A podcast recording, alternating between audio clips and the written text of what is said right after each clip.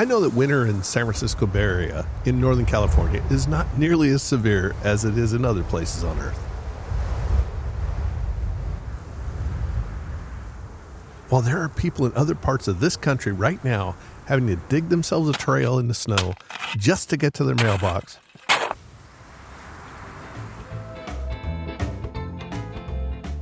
here in sunny California, our big challenge is to decide whether we're going to wear shorts on a winter morning.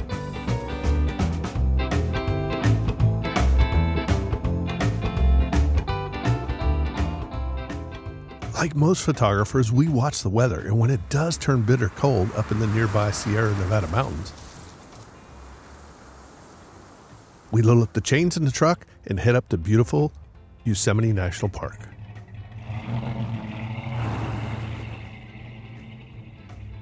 Hi, this is Terry Vanderheiden, professional photographer, and your host of the Nature Photography Podcast. I know I've talked about Yosemite National Park before, and I'm sure I'll do it again, as this is one of my favorite places to visit and photograph.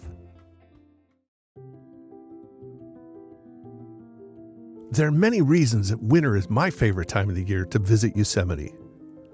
First off, there are far less people visiting the park in the dead of winter. Less people means easier parking and less competition for those choice locations for photography around the valley floor. A visit to Yosemite Valley in winter all starts with accessibility. In the wintertime, there are a few less options for getting into the park as they typically shut down the eastern entrances at the first snow of the year. This can be as early as October, so even with an autumn photography event in Yosemite Valley, you must keep an eye on the weather. By accessing the many available weather apps, you can see when the fresh snow is expected for the valley floor, and this is the trick. At 4,000 feet in elevation, Yosemite Valley is where you want the snow for some breathtaking landscape images. Where the top of Half Dome is 8,800 feet, there could be snow on top of Half Dome throughout the year. It's the valley floor snow that makes this place look spectacular. The edges of the Merced River, covered in snow, is exceptional.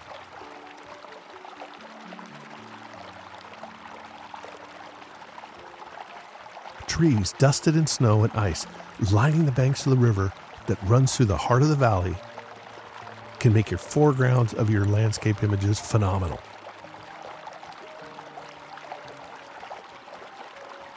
Using some snow covered boulders sitting sturdy as the river cascades around them makes for a gorgeous lead in of subject matter. Having a good lead in will bring the viewer into the frame to see, say, El Capitan reaching up into the sky. The road to Glacier Point is normally closed during the winter months, so scratch that view off your list unless you really feel like making a pretty rigorous nine hour hike up that side of the valley.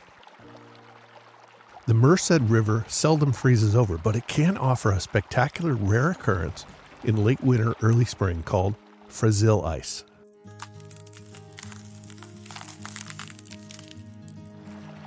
Frazil ice is produced from the mist of Yosemite Falls that freezes in midair, then makes its way into the flowing river.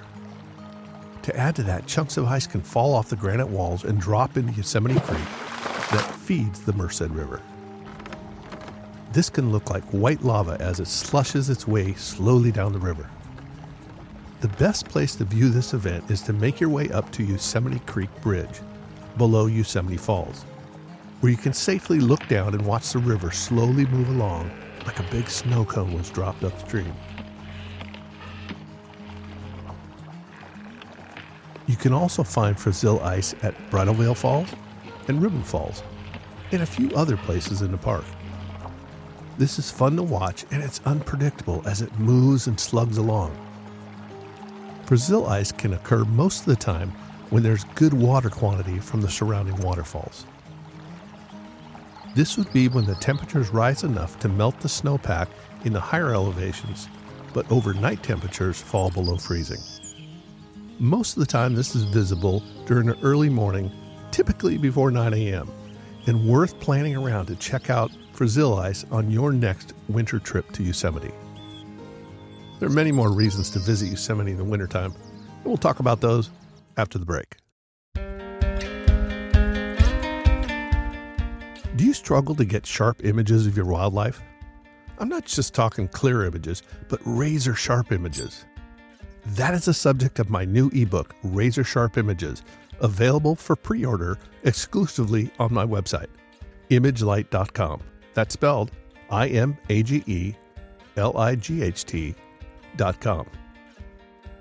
I take you step by step on how to work with diffraction, hyperfocal focusing, and determining the best shutter speeds for the wildlife lenses you're currently using. I go into detail on how to use focus stacking for your close up work and for your landscape work, and why and when you should use this technique to create the sharpest images possible. Once we solve all the variables in camera, I also take you through my favorite sharpening and denoising softwares that I use every day. I show you step by step on how to use them to create razor sharp images. The ebook is full of images to use as examples and step by step instruction, along with pro tips to get you producing the sharpest images of your life. Pre order your copy today, or if you're listening to this after March of 2022, buy it with an instant download and get started right away. Just go to my website, imagelight.com. That's spelled I M A G E L I G H T.com, and head over to the digital products page to get your copy. Thank you in advance for supporting my work here on the Nature Photography Podcast. And by visiting my website where I have digital products for sale, all proceeds help me afford to make more content like this for everyone to enjoy. Now back to more on photographing Yosemite in winter.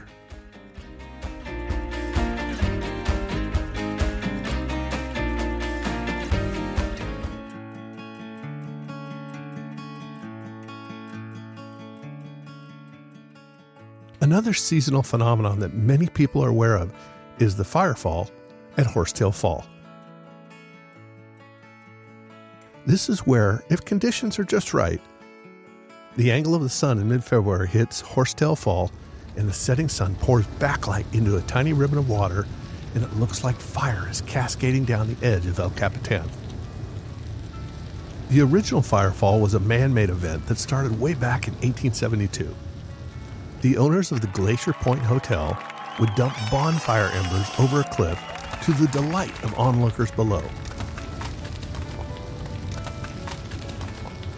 They said it looked like a waterfall of fire coming down off the mountain. Which I guess it actually was, except there was no water involved.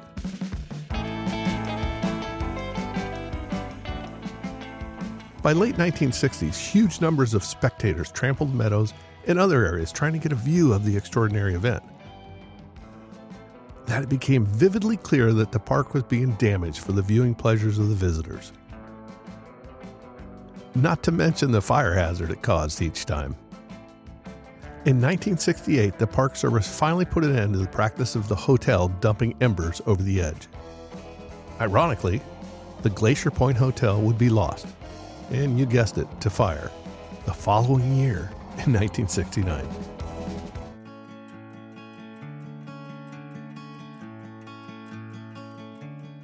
When this natural event, the firefall at Horsetail Fall, was discovered by a photographer Galen Rowell in 1973, it was dubbed Firefall. There are a few variables that have to be in place in order for firefall in Yosemite Valley to be visible each year. First and foremost, there has to be water flowing over Horsetail Fall. In order for there to be water in the falls, there has to be a generous snowpack up on the top of El Capitan. Also, the weather has to be warm enough to melt the snow and get the water to flow.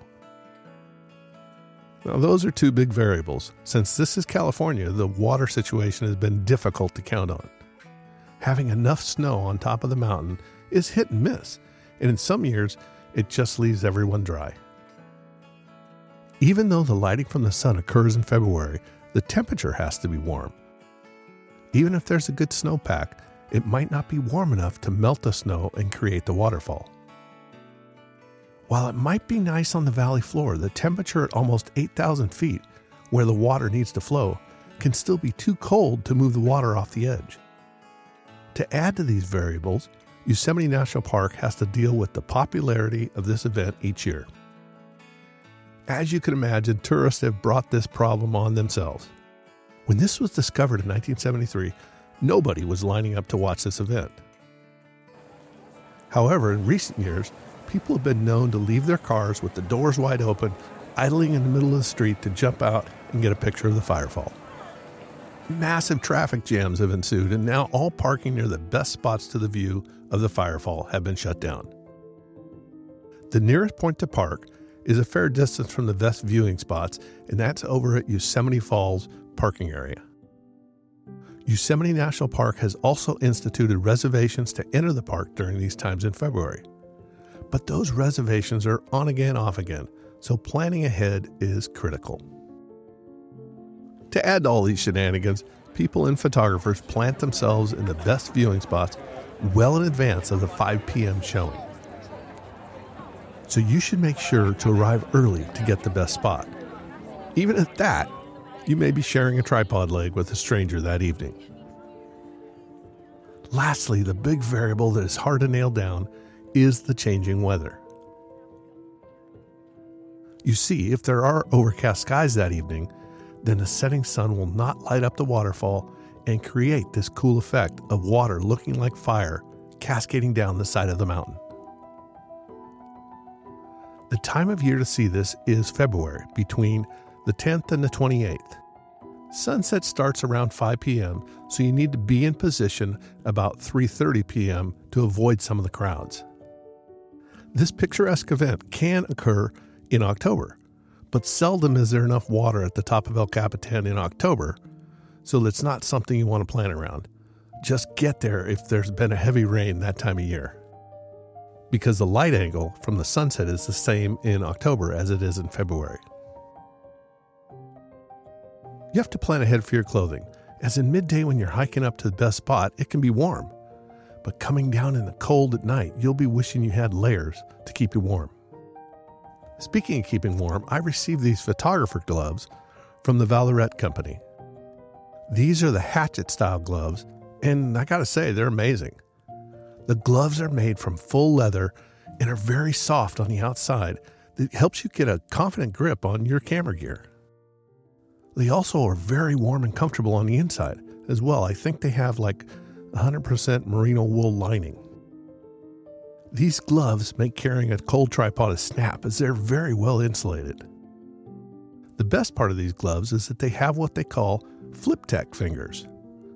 This is where the thumb and index finger flip out of the way to expose your bare fingertips so you can have true dexterity when operating your camera dials and your touchscreens. They have integrated magnets into the fingertips to hold the fingertips of the gloves out of the way while you're using them, and then easily slip them back on your fingers to get back to warm and toasty hands. You can pick up your own set of photography gloves at their website, cleverly named photographygloves.com. That's photographygloves.com. In order to photograph the firefall successfully, you'll need a few things. First, you're going to need that tripod. Since you'll be shooting in low light, a tripod will keep your images sharp without having to boost that ISO. The lens you choose is dependent on the choice of composition and the shooting location. Some folks are content with standing in one of the viewing areas and shooting like everyone else, while others will do some hiking and find the unusual angle that no one has seen before. This might mean being a fair distance away and using a long lens to capture the fall through the trees.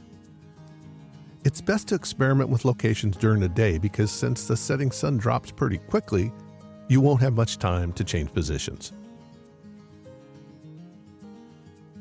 When it comes to exposure, consider that the final shots where the light is just perfect will be just a sliver of sunlight lighting up a small portion of an otherwise black mountain.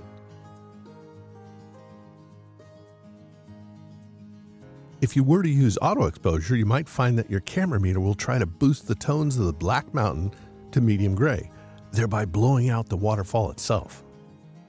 So, this is a time when you want to be on manual exposure and do some test shots as you go along to get the proper exposure when the sun finally sets. One pro tip for you here is don't leave early. One of the most disappointing things I see all the time is people leaving too early from a sunset shot. In the case of the firefall in Yosemite Valley, wait until after the sun is fully set. Many times, an afterglow of purple and violets and reds can pop up and make the most stunning photograph of all. Also, some people will be in place in the early afternoon and wait all day for this shot. Then they see clouds come in and think today's going to be a bust and the sunset won't be seen, so they leave. However, if you just wait it out, the sun may drop below the cloud cover and light up the waterfall. This can be an extra spectacular shot with brightly lit pink and purple clouds in the sky in the background. So don't leave early. And really, don't leave early on any sunset shot you're trying to do. Wait it out. Photographing at Yosemite National Park anytime is great. But the winter is really a time that shouldn't be missed. So check it out. Thanks for listening to the Nature Photography Podcast. And until next time, this is your host, Terry Vanderheiden. Thanks for listening.